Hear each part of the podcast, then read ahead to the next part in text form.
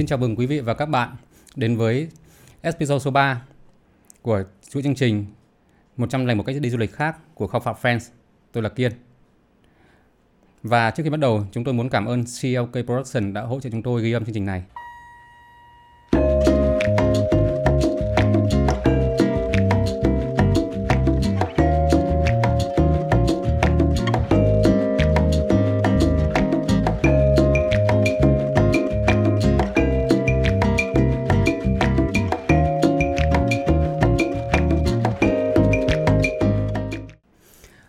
Và đến với khách mời ngày hôm nay là một người anh, một người bạn của tôi, anh Hoàng Kiên Định, một uh, phượt thủ, một người mà chơi xe off-road, một người mà đã đi du lịch rất là nhiều lần uh, và tổ chức rất nhiều chuyến đi cho những anh em bạn bè của anh. Anh Định.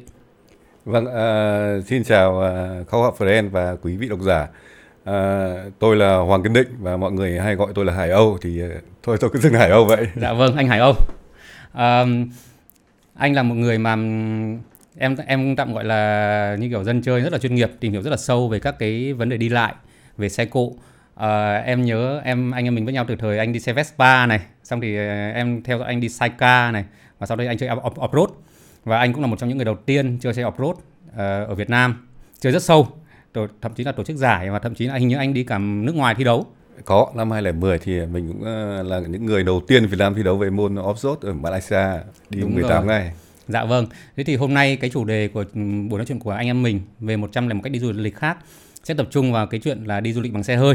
Bởi vì bây giờ thì do vấn đề kinh tế phát triển thì nhiều hộ gia đình cũng có xe hơi cá nhân. Rồi thì ờ, do dịch nữa thì mọi người cũng có xu hướng là sẽ đi những nhóm nhỏ trong hộ gia đình hoặc là những nhóm bạn thân. Thì em thấy là sẽ có rất nhiều người bạn của em khi mà người ta đi du lịch bằng xe hơi thì có rất nhiều câu hỏi. À, thứ nhất là liệu cái xe của họ có phù hợp để đi du lịch đường dài hay không? Ví dụ như là cái xe hơi đi làm hàng ngày thì thường mọi người sẽ chọn trong thành phố sẽ chọn một cái xe hơi như kiểu xe hạng A hạng B chẳng hạn à, xe sedan gầm thấp thì thường là mọi người ví dụ muốn đi những cung như là Mộc Châu Hà Giang thì anh có lời khuyên nào với những các bạn mà muốn dùng một cái xe hơi gia đình đi lại hàng ngày để cho một chuyến du lịch cũng là của gia đình nhưng đi xa hơn một chút không? À, có chứ, tại vì là mình cũng là người đi rất nhiều, cũng đi ờ, đủ từ xe gầm thấp đến xe gầm cao nhưng mà theo nguyên cá nhân của mình ấy, thì nếu mà khi, trước khi đi quyết định đi xe nào đi đâu và đi như thế nào thì chúng ta cần nghiên cứu kỹ cung đường tại vì có cung đường rất xấu chẳng hạn thì không phù hợp xe gầm thấp được dạ. tại lúc ấy đi chỉ nó có những cái rủi ro rất là lớn thì không không nên sử dụng những xe gầm thấp vâng. để đi vào những khu vực ví dụ như bọn mình hay đi vùng cao ấy có đường cực kỳ dốc cực kỳ khó mà đá điếc rất nhiều ví dụ như mộc châu chẳng hạn dạ. vào cung tà số mừng lượn chẳng hạn này toàn đá hộc thôi đường vâng. rốt rồi thì xe gầm thấp thể vào được dạ. đấy cho nên là trước khi đi thì chúng ta cần những cái mà nghiên cứu xem là xem cái xe gì có phù hợp với cung đường đó hay không cái điểm đấy rất quan trọng. Dạ. Trước khi chọn lựa chọn đi cùng hay không thì mình xem xe của mình phù hợp với vâng. cung đường hay không đã. Đấy thì... cái cái cái thông tin ý, thì chúng ta phải check trước. Vâng. Mỗi chuyến đi thì lên check trước là cung đường mình đến đấy là đường có khó hay không có phải qua suối hay không chẳng hạn là có phải đi off road hay không chẳng hạn. Thì vâng. đấy là chúng ta phải tính toán trước Vâng, thế thì ờ, trước khi mà mình đi sâu hơn vào những cái kỹ năng mà nó gọi là phức tạp đi, thế thì nó sẽ có những cái thứ điểm đến mà nó khá là đơn giản, mình gọi là phổ thông. Ví dụ ừ. như là Mộc Châu hay là kể cả Mù Căng Trải, Hà Giang, ừ. đến bây giờ phần lớn là đường quốc lộ và các cái đường tỉnh ừ. lộ thì là đều, đều đã được trải nhựa rồi, ừ. nó khá là đẹp thì uh, em thấy là bản thân em thì trước kia cũng đã đi một cái xe hạng A hatchback ừ. Volkswagen Polo cũng đến hơn 10 năm và em cũng đi xe khá là nhiều rồi. vâng gầm nó thấp nó bé ừ, ừ. nhưng mà đi cũng khá ổn thì ừ. um, anh có lời khuyên nào với những người mà đi những cái xe nhỏ nhỏ như vậy mà muốn đi những quãng đường xa ví dụ như là em chẳng hạn ừ. thì trước khi đi một quãng đường xa thì thường em sẽ mang xe vào xưởng bảo dưỡng rồi nhiều ừ. anh em nó ngó qua một chút xem là dầu phanh các thứ có cần kiểm tra gì không uh, trước khi mình đi thì anh có lời khuyên nào? Bởi vì anh thì không những là đi nhiều mà anh còn là chủ của một cái hệ thống gara sửa chữa và chăm sóc xe hơi nữa. À, trước một chuyến đi xa thì việc đầu tiên chúng ta phải kiểm tra xe. Xe là cái mà phương tiện đưa ta để đi nơi về trốn nó, nó rất là quan trọng. Dạ. đến nước hay không do cái phương tiện đó. Thì trước đi chúng ta phải uh, kiểm tra lại phương tiện mình có đủ cái điều kiện khả năng và đáp ứng được không đi được đường hay không. Là đầu tiên. Sau đó sẽ phải kiểm tra kỹ thuật toàn bộ xe.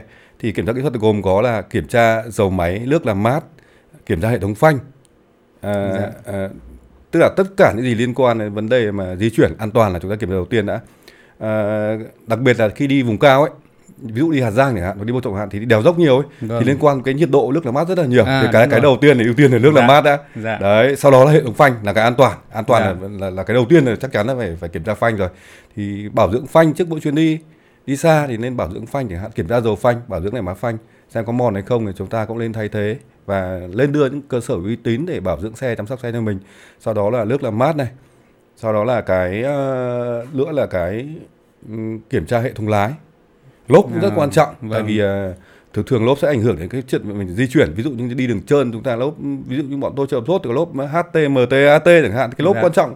Khi cái lốp nó thay đổi gai thì nó tăng lực bám lên lực kéo lên thì di chuyển nó sẽ dễ hơn. Dạ đấy mấy hai là mình nếu mà mình xác định là đi vào cung đường khó chẳng hạn thì cần có những cái ờ, một cái kỹ năng cụ thể hoặc là cần những cái dụng cụ như kiểu cáp với cáp với ma lý để có phòng mình bị ban thì người ta kéo mình dạ Đấy. cái đấy thì kiểu gần như là chơi chuyên nghiệp rồi Đấy. nhưng mà à, em thì em đang muốn tìm hiểu góc độ là một người bình thường như kiểu em là dân văn phòng Ừ, đi ừ, ừ. một cái xe hơi bình thường Ừ. thì ờ, như anh vừa nói là mình kiểm tra phanh này kiểm tra Ừ. lốp này hệ thống lái này Ừ. rồi nước làm nước làm mát thì ờ, những cái đấy cũng là những cái rất là quan trọng để đảm bảo một cái chuyến đi bình thường mà mình tại vì mình sẽ dùng cái xe mà bình thường gia đình vẫn đi hàng ngày Ừ. tức là đi làm hàng ngày hoặc là thỉnh thoảng về quê có khi chỉ đi hàng ngày chỉ 5 10 20 cây số thôi Ừ, nhưng mà một chuyến đi khoảng tầm 2 300 cây hoặc thậm chí đến 5 700 cây để cho cả nhà đi một tuần thì rõ ràng là nó sẽ nó sẽ là một cái câu chuyện khác mà Ừ. mình lại vẫn dùng chính cái xe đó Ờ, thì ờ, rõ ràng là ngoài việc kỹ thuật ra thì chúng ta còn kiểm tra giấy tờ xe dạ. À, rồi là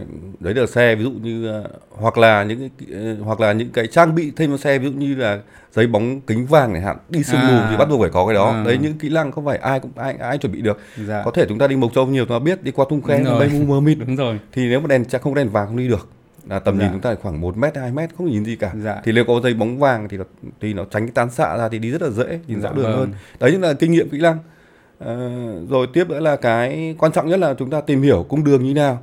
Ờ, mới xem thời tiết nắng mưa hay không sau đó là kỹ năng lái xe của chúng ta nữa. Vâng. Ví dụ đèo dốc thì chúng ta phải chịu khó về số hoặc là các cụ ngày xưa học cái xe có câu là lên số nào về số đó. Dạ, chứ vâng. nhiều bạn bây giờ không biết là về số như nào. Dạ vâng. Hoặc là những kỹ năng phanh ví dụ như là trời mưa thì chúng ta phanh như nào chúng ta quãng đường phanh chúng ta phải ờ, phải dài ra ví dụ như không không như trời nắng nó khác nhau. Đấy là Dạ. đấy là thuộc về kỹ năng lái xe rồi thì Dạ. có nhiều bạn lái rất tốt nhiều bạn chưa tốt nhưng mà chúng ta cũng phải lên tìm hiểu trước mỗi chuyến đi thì nó Vâng. đem lại sự an toàn cho cả gia đình nhà mình Vâng. Thế thì ờ, trước khi mình nói về kỹ năng thì ờ, nói về kỹ thuật của cái xe trước thì theo anh định thì các cái xe phổ thông thông thường bây giờ ví dụ như là những cái xe mà gia đình nhỏ như cái em vừa nói là trước thì em đi cái xe Polo thì nó kích thước của nó chắc tương đương xe hạng A tương đương như kiểu i10 nhỉ. Ừ, ừ. Thế thì như em thì em thấy là cái xe đấy vẫn hoàn toàn có thể đủ để đáp ứng cho em và cả gia đình em đi những chuyến đi dài. Ví dụ em đi Hà Giang bằng xe đó rồi này, em đi vào đến Hội An bằng xe đó rồi này, em đi nhiều nơi bằng cái xe đó. Thì theo anh thì với những cái xe cỡ nhỏ như vậy thì với một chuyến đi dài thì người lái có cái điều gì cần phải đặc biệt chú ý không? Ờ, thực ra thì ờ, những cái xe nhỏ ví dụ Kia Morning hoặc là ví dụ như, như là cái Hyundai i10 hoặc như Polo như của bạn cũng là xe khá tốt rồi Ờ, mình cũng thấy nhiều cái xe Matic hoặc Kia nhưng họ vẫn đi Hà Giang bình thường Ừ. Thứ nhất là lưu ý là cái bị xe gầm rất thấp với hai là chạy cầu trước thì lưu ý là đèo dốc các thứ chúng ta lưu ý về số. Tại vì xe máy nó nó hơi nhỏ. Dạ, thì chúng ta luôn về số để đủ lực kéo xe rồi là kỹ năng phanh nào mình vừa nhắc là phải về số. Dạ, đấy mới hai là gầm rất thấp thì để ý những cái vỉa mép bên đường này này. Tại vì đi đường miền núi thì có cái mép rãnh rất là sâu thì Ừ. sập xuống một cái là chúng ta là là, là phải kéo nhau hoặc rách lốp rồi. À, đấy hoặc là những lửa của gạch dựng lên cũng đã bị chạm gầm rồi chẳng hạn mình lưu ý những cái đó. Dạ, đấy là những cái kinh nghiệm của mình từ bản thân của mình. Dạ. còn vâng. xe thì nó hoạt động bình thường tại vì nó là cái xe chạy trên đường thì nghĩ đi đường thế do con người mình hết và do thiết bị hết do cái, dạ, cái do cái sự chuẩn bị mình tốt hay không thôi dạ. chứ những cái xe em đi nhiều mà thế nên cả lũng cú các bạn vẫn leo bình thường Vâng, đúng rồi. Em đi cái xe Polo em lên đi lũng, lũng cú rồi. Khá là ổn. Ờm, thế thì đấy là cái phương tiện, một mặt là phương tiện, thế nói đến có con người, nói đến kỹ năng đi. Ừ. À, thì nhìn, tại vì như là anh chơi off-road thì anh biết là thực ra cái phương tiện nó chỉ quyết định một phần thôi. Ừ. Một cái phần nữa là cái kỹ năng con người. Tức là trong mỗi cái tình huống thì mình xử lý như nào. Và anh vừa còn nói đến cái từ là nên số nào thì về số đó. số, xuống số đó. Thế nhưng vấn đề là bây giờ phần lớn mọi người đi xe số tự động. Thì anh có lời khuyên nào đối với những người mà thông thường lái xe số tự động trong thành phố ấy thì sẽ không phải quan tâm đến chuyện số? Cứ vào đêm mà đi thôi. Nhưng mà rõ rõ ràng là khi mà đi đường đường đèo thì nó là một câu chuyện khác. Có những cái đèo dài đến 30 cây số như anh em mình đi rồi và và thậm chí là đã có những trường hợp mà xe đã bị cháy phanh hệ thống phanh quá nhiệt và nó làm cho hệ thống phanh nó bị giảm cái sự an toàn xuống thì anh có lời khuyên nào đối với những người mà dùng xe số tự động để đi đường dài đi đường xa những chuyến đi đó bởi vì hoặc là khi mà đi đường dài đi đường xa ấy, thì họ sẽ đi cả gia đình rồi mang theo rất là nhiều đồ đạc. Thì cái khỏi tải xe luôn luôn phun tải. Đúng rồi. Cho nên là cái cái cái áp lực lên cái hệ thống phanh nó cũng sẽ lớn hơn Ờ, như kiên vừa nói câu chuyện mà mà khi mà phanh quá nhiệt ấy, là do mình phanh quá nhiều. Dạ. Tại vì khi mình để số lớn ấy, ví dụ như số D thường thường ấy thì những xe số động thì, thì họ có số thấp ấy, số thấp là số để số lên dốc ấy. Vâng. Đấy ví dụ số D xong 2, 1 chẳng hạn. Đấy chúng ta lên về về số 1 để tăng mô men xoắn để đủ lực kéo của xe để lên dốc. Máy nó không bị tức là côn không bị xoa tức là Dạ. trong cái hệ thống ờ, trong hệ thống số tự động ấy, trong hộp số tự động thì có một quả bí quả bí nó có một có một hệ thống côn trong có mấy Dạ. chục ờ, cái đĩa côn trong đấy thì Vâng. khi mà mình để số cao không đủ men xoắn nó bị xoa côn đấy à đấy thì mình phải về số thấp mà khi xuống cũng thế tại vì đa phần bị cháy phanh là do dốc dài phanh quá nhiều thì mà phanh bị quá nhiệt quá nhiệt dẫn đến sôi dầu phanh là Ừ. phanh không ăn nữa để mất phanh đấy rất nhiều trường hợp như thế Dạ. tại vì họ không xử lý được nhưng mà có một số xe này mình thấy là còn không có về số 1 về số 2 luôn CVT đấy CVT cấp. Rất là rất là khó. Thế lúc đấy Dạ. nếu mà có số tay dùng số tay tốt nhất. Có vâng. thể số tay số thể thao ấy thì chúng ta Vâng. về trên cái lẫy đấy. Giả lập. Đấy giả lập ấy thì máy tự ghim lại vâng. Thì nó hỗ trợ việc phanh rất là nhiều. Vâng. Đấy nhưng mà thường thường những xe đời cao bây giờ thì họ có hệ thống phanh phanh tự động hết tự động phanh động cơ hết. Ừm. Nhưng mà em thấy nhiều người thì lại có một cái lý luận đấy là bởi vì thường là hộp số đắt tiền, phanh thì rẻ tiền nên là kiểu như khi khi mà đi mà về số thấp nó nghe nó tiếng gằn máy ấy, là bởi vì như anh biết thì cái xe hơi ở Việt Nam mình dù sao nó vẫn là một cái nó không chỉ là một cái phương tiện nó còn một cái tài sản nó khá là đắt tiền nên là nhiều người cảm giác khi mà đi xe xuống dốc mà nghe tiếng gằn máy một giai đoạn dài thì cái tâm lý thôi là sẽ hơi sót ruột thế thì ờ, ở góc độ một chuyên gia thì ờ, anh thấy là cái hệ thống ờ, phanh bằng số và bằng động cơ thì nó có ảnh hưởng nhiều đến cái cái tuổi thọ độ bền của động cơ của xe hơi hay không? Để những người như em chẳng hạn những kiểu dân văn phòng kiểu lâu lâu đi một chuyến thì xuống đèo một lúc dài thấy lâu sót sót ruột lắm. Trước tiên là tôi thấy tính mạng tôi đắt tiền cái hộp số rồi. Đúng rồi tôi nhưng mà những vấn đề như này à, thực ra cái phanh động cơ nó không hại. Ừ tại vì khi mà nhà sản xuất là tính toán rồi khi mà xuống thì dùng động cơ là ghi ghi tốc độ lại ừ đấy thì dùng hệ thống bánh răng truyền tỷ số truyền bao nhiêu chuyển xuống bánh răng này như nào thì họ hộp số Ừ. nó tức là vòng tua mình tên là ba nghìn bốn nghìn nhưng mà không không hại tại vì nó không phải hoạt động tức là chỉ hoạt động Dạ. trơn thôi không Dạ. tải chạy không tải không có vấn đề gì cả. Tại vòng tua thì thường thường nó maximum là bảy tám nghìn thôi nhưng mình lên bốn năm nghìn chuyện rất bình thường. Vâng. Nhất là những người chạy thể thao thì vòng tua lên bảy tám nghìn bình thường lắm. Giống như của anh đây đây là đây thì rất rất bình thường. ừ thế là thực ra thì cái đấy rất an toàn nhưng nhiều Dạ. người lười sử dụng vì sợ nghĩ là thứ nhất là nó gầm ghì nhiều quá gào nhiều quá sợ nó hại động cơ rồi hại Đúng số rồi. rồi đủ thứ linh tinh. Nhưng mà không phải thế thực ra không phải Dạ. thế. Cái xe người ta tính toán ra người ta chạy như thế là chạy không tải không tải không vấn đề gì cả. Dạ vâng. Thế thì về kỹ thuật nhá thì ờ, mình có nói về xe số sàn rồi thì lên chỗ nào xuống số đấy. Xe số tự động mà có cấp thì bà con về cấp anh thấp nhất. em lên về cái cấp thấp Ừ, ừ. đi và cho nó ghim máy một chút, Ừ. thậm chí tua máy lên ờ, ba bốn nghìn để Ừ, cho nó ừ. ghim cho nó ghì lại. Thì anh cũng vừa nói đến cái xe CVT. Bây giờ khá là nhiều xe dùng hộp số CVT rồi, đặc biệt Ừ. là xe số tự động mà hạng A, hạng A, hạng B là em thấy dùng phần lớn là dùng số Rất CVT. nhiều. Mà nếu mà dùng số CVT mà lại không có cái lẫy chuyển số giả lập trên vô lăng thì anh có kỹ thuật nào để hướng dẫn các bạn không?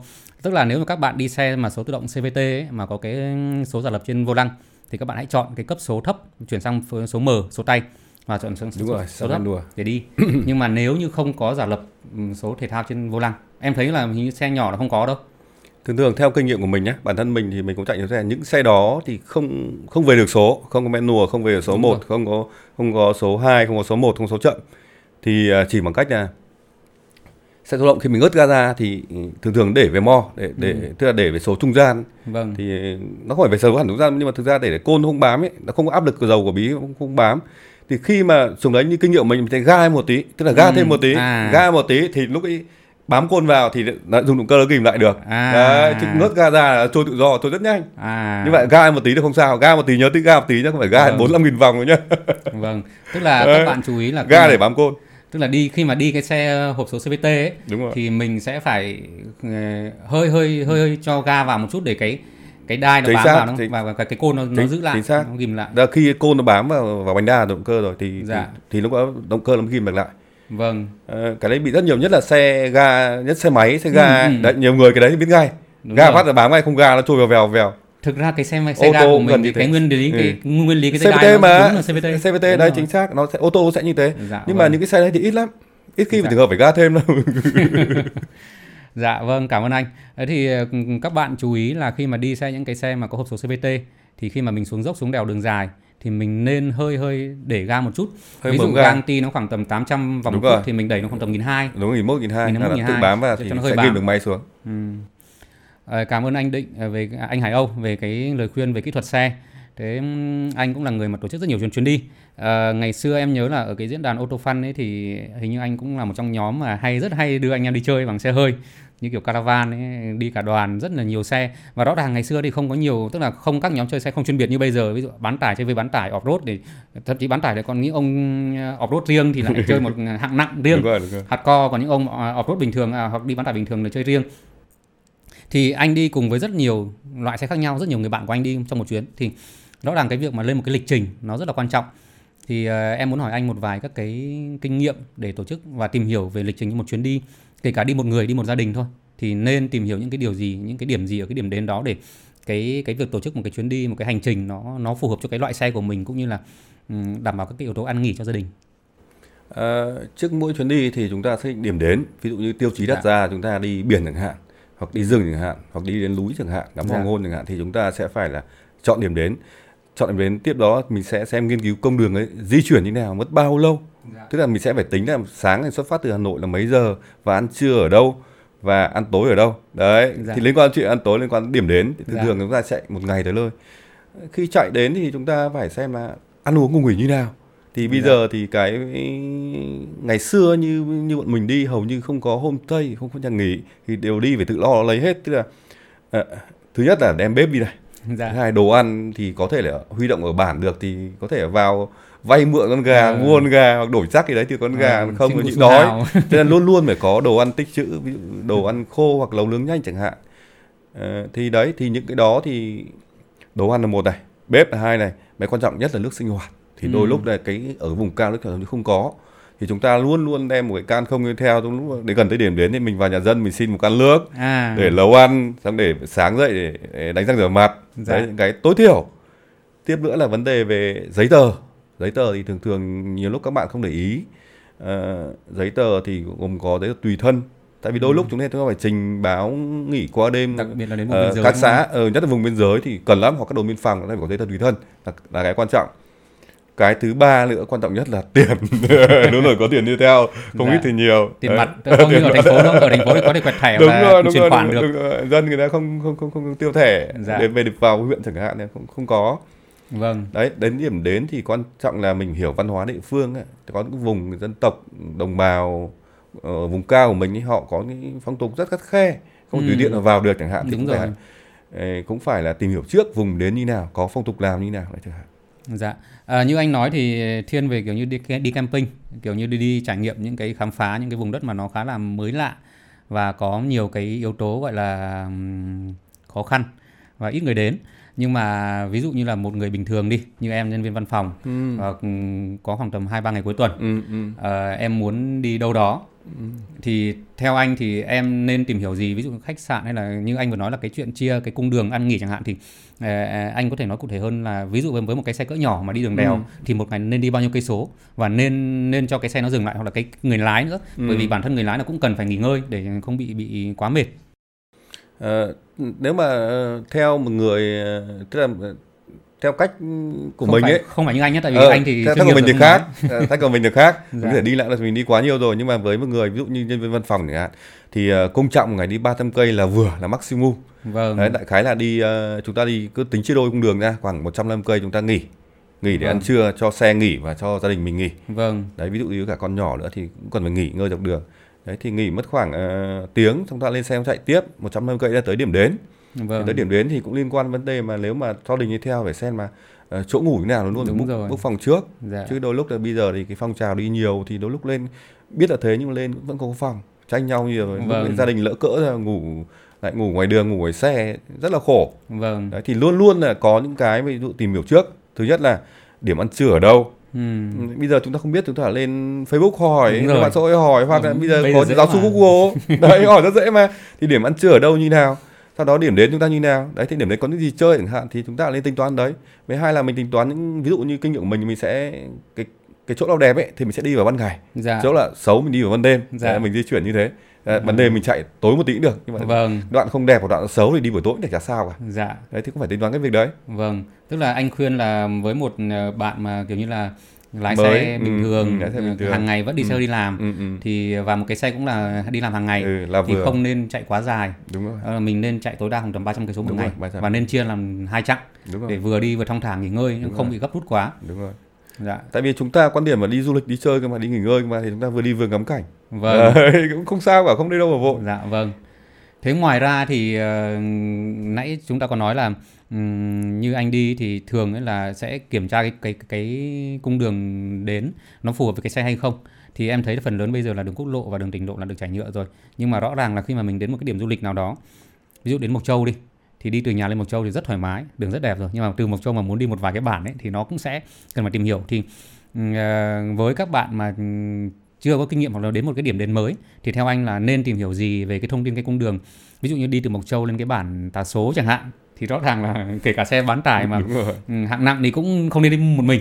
Đúng rồi. Thì theo anh thì các bạn nên tìm hiểu gì? Bởi vì nhỡ đâu mà có những bạn mà không tìm hiểu kỹ mà đi hăng hái quá mang một cái xe không phù hợp vào thì nó vừa nguy hiểm cho cái an toàn của chuyến đi mà vừa lại hỏng xe chẳng hạn Ờ, cũng phải lưu ý là khi mình mà tức là mình điểm đến ngoài điểm đến mình đến thì có những điểm đến phụ hoặc có những cái chỗ rất đẹp. Ừ, nhưng mà mình muốn vào muốn vào Dạ. thì phải hỏi kỹ là đường và có khó hay không. Dạ. Cái đường đó xe thấp gầm thấp đi được không chẳng hạn thì cũng lên quan tâm điều đó. Tại vì đôi lúc cái đường dân người ta bảo là đường này đi được đấy nhưng mà vào là xe xe máy. xe gầm thấp là không vào được. Đúng rồi. Xe nhưng- máy hoặc đi bộ thôi. Dạ.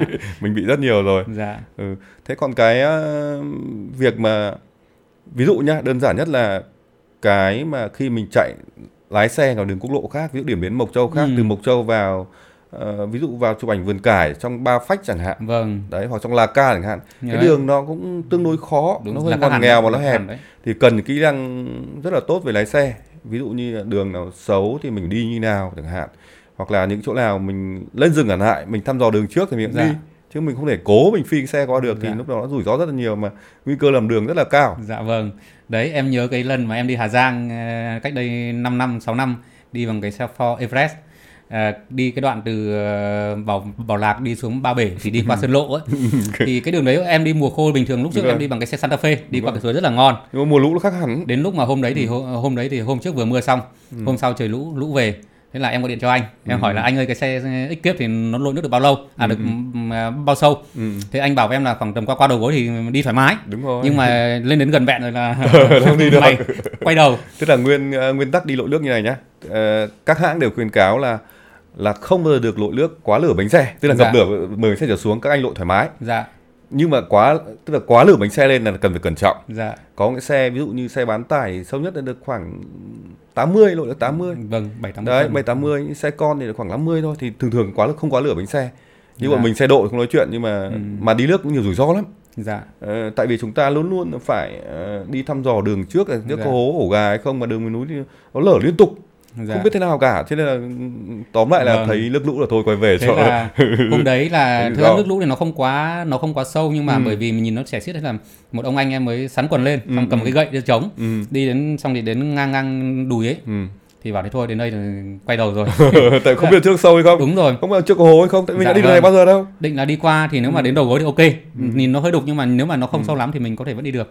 Thì ừ, chắc là đấy cũng là một cái kinh nghiệm bởi vì đặc biệt là khi mà đi xe hơi tự lái đi du lịch vào ừm, mùa mưa lũ thì có những cái yếu tố mà một cái suối mà mình vừa buổi sáng mình đi qua nó rất là hiền hòa. Đúng rồi. Buổi chiều mình quay lại sau một cơn mưa đó nó đã khác hẳn rồi Ờ, mình cũng đã bị nhiều trường hợp mà thực ra là có nhiều cái đoạn ví dụ như cái chuyến mà ờ, đi uh, đợt đấy mình đi thu lũng về thế xong thấy em có suối đẹp quá thì mình nhận- mới chạy xuống chạy xe xuống mà đấy là bãi lấy sỏi của của, của xe công trường ấy ừ. chạy chơi mà lúc ấy nhá chỉ 5 phút thôi thì nhà máy thủy điện bên Trung Quốc đã xả À. xả lũ Ôi lên trời. cực nhanh luôn 10 phút lên phát gập ngang xe mà hôm đấy may còn gọi được cái xe Camat vào cứu hộ lôi xe ra wow.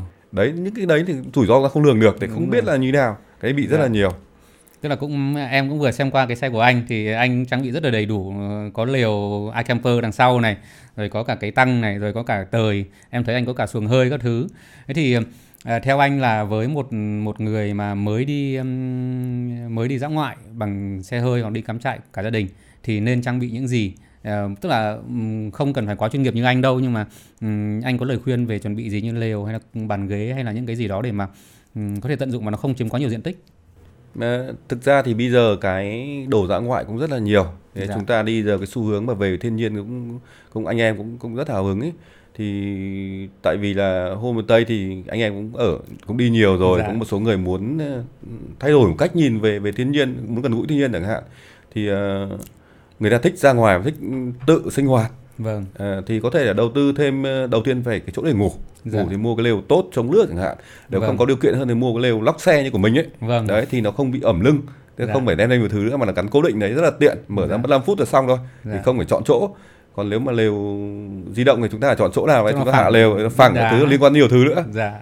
Rồi đêm sẽ bị lạnh hơn ở trên kia mưa biết thì mình không phải lo. Dạ. Đấy thứ hai là đồ ăn và đồ lầu nướng vâng. Bản thân là khi ăn đồ nguội chắc là không không ai ăn được cả ngày cả. Dạ. Đấy cho nên là chúng ta phải có bếp. Bếp ga mini. Bếp ga mini này. Rồi là như mình bảo là quan trọng là nước sinh hoạt. À, đây đây đây đây đây can đây, mang đi. đây, đấy can. Can bây giờ có can rất là tiện. Khi bạn mua can đó thì có sẵn vòi chẳng hạn Ừ, bạn xả ra thôi thì cũng rất là Dạ. tiện như bể nước bình thường.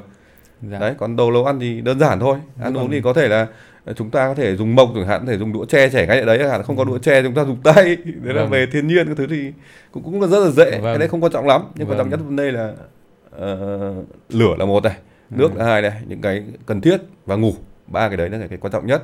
Còn đồ thì tùy theo kinh phí từng người có người để sắm đồ tốt người không tốt bây giờ cũng nhiều thứ lắm. Nhưng được được cái này bây giờ nhiều bạn bán đồ cũng rất là rẻ đại khái sắm một bộ mất khoảng hơn chục triệu là thoải mái rồi đủ hết rồi Vâng, là vâng. chúng ta có thể đi đâu ngủ đấy rồi tự ăn uống tự sinh hoạt được Vâng. Và nếu mà xem còn chỗ thì mua thêm một bộ ghế như của anh em mình đang ngồi thoải mái. xe tôi đủ bộ ghế sáu người một bàn một ghế Anh thì không nói làm gì rồi, bởi vì em thấy là anh còn mang được cả xuồng hơi đi lên ba bể câu cá cơ mà. ờ, xuống hơi mấy kayak trên lóc và chở hai kayak nữa Dạ vâng, em thấy anh đi thì ờ, mọi thứ đều có. Ừm, thế thì mình vừa nói là mang đồ đi à, thì em thấy là khi mà em ờ, ngày những lúc mà em đi những chuyến đầu tiên đi cùng với gia đình ấy như là em thấy là cái tâm lý của mọi người khi mà đi du lịch bằng xe hơi thì thường là mọi người sẽ muốn mang rất là nhiều thứ đi. Kiểu như coi cái xe hơi là một cái nhà mang cực kỳ nhiều thứ và ừ, như vậy thì cái việc sắp xếp đồ đạc nó sẽ rất là khó khăn. À, thì anh có lời khuyên nào với các bạn ấy ví dụ chuẩn bị một cái danh sách đồ đạc như làm sao hay là tùy theo từng tình huống một hoặc là tùy những cái địa điểm đến hoặc là tùy tùy theo cái quy mô gia đình? Không cái đó là mình thấy nhiều tình gặp phải đấy. Tức là Dạ. trước khi đi chúng ta phải à, tâm lý chúng ta đi chơi chúng ta tối giản. Dạ. Đi đến đến đó mình sẽ hưởng những sản vật địa phương rồi những Ừ. sử dụng dịch vụ tiện ích ở đấy. Dạ. Nhưng mà đây, trường hợp mình đi camping ấy, thì cũng phải có một cái list rõ ràng là lên những cái gì bỏ, bỏ đồ thừa đi chẳng hạn. À, cái đầu tiên quan trọng nhất vấn đề vấn đề là ngủ như nào. Đấy Dạ. chúng ta ít nhất có cái lều. Đó là tiếp nữa là nước sinh hoạt vâng. Ăn có thể ăn đồ khô thôi nhưng nước hoạt là phải có. Dạ đấy là vâng rõ ràng đấy những cái đầu tiên lưu ý. Thứ ba là à, thứ hai là cái vấn đề về cái cái địa điểm mình đến ấy, thì Ừ. mình sẽ nghiên cứu là à, ngủ như nào văn hóa như nào. Và tiếp đó là vấn đề là cái giấy tờ tùy thân địa phương đã vâng. nhiều thứ lắm. Chung là tùy tùy nhu cầu gia đình nhưng mà Vâng. cái đầu tiên mình nghĩ người tối giản đi tại vì tại sao tôi phải đem đồ đặc đình kỉnh đi làm gì ừ. Đấy, có người còn đem cả sách đi để đọc xong đem cả đàn đi hoặc là những cái đấy thì ipad này các thứ đấy ipad đi trong khi mình lại muốn đúng rồi muốn về thiên nhiên cơ mà. đến đây chúng ta sinh hoạt cùng đồng bào địa phương cùng đi ngắm Vâng. cảnh cùng lội suối hoặc Ừ. cùng đi đi vào chỗ cái rừng rất đẹp chẳng hạn Vâng. đi check những rừng rất đẹp hoặc là đi biển khác thì đi núi sẽ khác chính xác đi biển thì là còn phải tối giản hơn nữa đúng không chỉ có mang bikini thôi giảm Không, quần áo cái đi cái đấy là rõ ràng ấy Thưa Dạ. nhiều người đi có có người có gia đình là xách cả máy phát đi theo xong đem cả À. điều hòa đi theo bọn anh nhóm Đúng rồi. anh có người đem cả điều hòa máy phát bạn thế này thì ra hôm tây ở cho nhanh nhưng tại sao ở tôi đây gì à, em vừa đấy là ở Ừ. chỗ anh là có cái máy phát điện đấy phải đúng rồi nhưng mà hình như là anh đi camping mà đông người anh mới mang đi Ờ, chính xác mới đi cả hội nhóm để sạc pin thôi hoặc đi những Ừ. cái sự kiện nào đấy bọn anh thường ví dụ mà anh đi núi thủng cao bằng chẳng hạn Ừ. đi sinh hoạt cả một đội anh em đi khoảng hai ba chục xe đấy thì cần những cái đấy à, kiểu để trăng Đều đèn trung tâm sáng. trăng đèn rồi là ăn tối rồi là phục vụ Vâng. âm thanh hay sao Vâng, thế thì như vậy là hôm nay anh em mình đã đi qua ba cái chủ đề ờ, về du lịch tự túc mùa dịch. À, thì anh có lời khuyên nào với các bạn để đảm bảo an toàn? Ờ, một lời khuyên mà ngắn gọn thôi để đảm bảo an toàn khi mà các bạn đi tự du lịch tự túc của gia đình bằng xe hơi trong mùa dịch. Ờ, cái đầu tiên vấn đề vấn đề là phương tiện chúng ta phải kiểm tra luôn luôn kiểm tra là hệ thống phanh nước làm mát rồi là kiểm tra kỹ cung đường thứ Vâng. ba chúng ta nên cẩn trọng những cái đường khó là luôn hỏi trước và luôn có người dẫn đường. Là những lưu ý. Và tiếp nữa là vấn đề về cái ăn uống. Có thể ờ, cái những đồ ăn địa phương nó không hợp thì chúng ta luôn chủ động về mặt ừ, thực phẩm với đồ ăn. Dạ, thứ vâng. ba là vấn đề là cái về cái địa phương nó có rủi ro hay không. Ví dụ như vào vùng dịch chúng ta vào thì tại sao phải đánh đổi chẳng hạn? Dạ, vâng. thì cũng nên lưu ý những vấn đề đó.